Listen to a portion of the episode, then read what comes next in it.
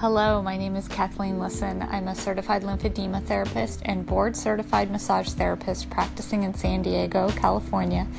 And this podcast expands upon the topics that I cover in my book, Swollen, Bloated, and Puffy. So today I want to hit you with four words and explain how um, if you or someone in your life can identify with these four words, that it might be a clue um, to look more into a uh, disease called lipedema. So, lipedema is a fat disorder, but it's extremely underdiagnosed in America. Um, it's more well diagnosed in Germany and other places in Europe, but a lot of American doctors um, simply do not know about this and confuse it with simple obesity. So, the four words, um, which are big triggers, and if you have a, a personal angry relationship with these words, definitely listen on. They are liar, fatso, klutz, and wuss. So I'll begin with Liar, um, and this is uh, based on. I was really inspired by a great presentation um, from uh, Lipedema Alberta, and um, the person who gave the presentation is a lady with lymphedema. Her name is Sandra Hall, and she spoke about her personal relationship with these words, and I think it's super valuable um, for everyone to think about an alternate um, diagnosis beyond obesity um, if you really identify with these words. Um, so the first one is liar, um, and that can be used um, from puberty for a girl who has, you know, just increasing weight and she's trying to diet and she's doing everything that you know her healthcare provider she's on the diet that her parents have given her but she's still not losing weight. And instead of understanding um, that different people have different bodies they will call her a liar.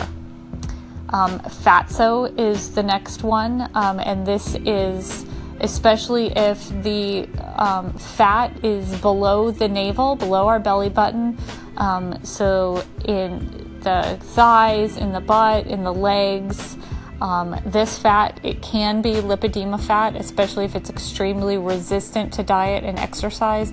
And it makes the body look um, distorted. The lower half of the body is larger than the other upper half of the body. And the third one is klutz. And even if you're not uncoordinated, people will assume um, that you're always bumping into things or falling into things if you have bruises. Um, and this is also a sign of lipedema is um, more bruising on the areas of where the lipedema fat is and it's just a part of the progression of the disease is that um, the blood vessels are affected so it's really easy to bruise in that area and then the fourth word is wuss and um, that can be given uh, to women who have lipedema um, if they find exercise really hard because of the knee joint, um, because the lipedema fat itself is throwing off their gait, throwing off the way they walk and the way that they balance because there's this extra fat on the leg that is not allowing the body to be um, have proper posture um, from the hip to the foot. Um, and it can also be called a wuss because the fat itself is very painful. Um, a lot of women, it's you. You can have lipedema and have a variety of um, you know pain responses. There can ha- be people with lipedema who don't experience that much pain. There can be people with lipedema who experience a lot of pain in that area, um, on the legs, on the butt. If something touches them, it's more painful to touch that area than other areas. So um, Sandra was talking about if the if the dog jumped on her lap, it was painful, and if she said something, she was called a wuss. You know, if she, she bumped into something or someone touched her, she was called a wuss. So those are the four words. Um, liar, fatso, klutz, and wuss. And if those words um, have been used against you or someone that you know or love, um, look a little bit deeper into perhaps a diagnosis of lipedema.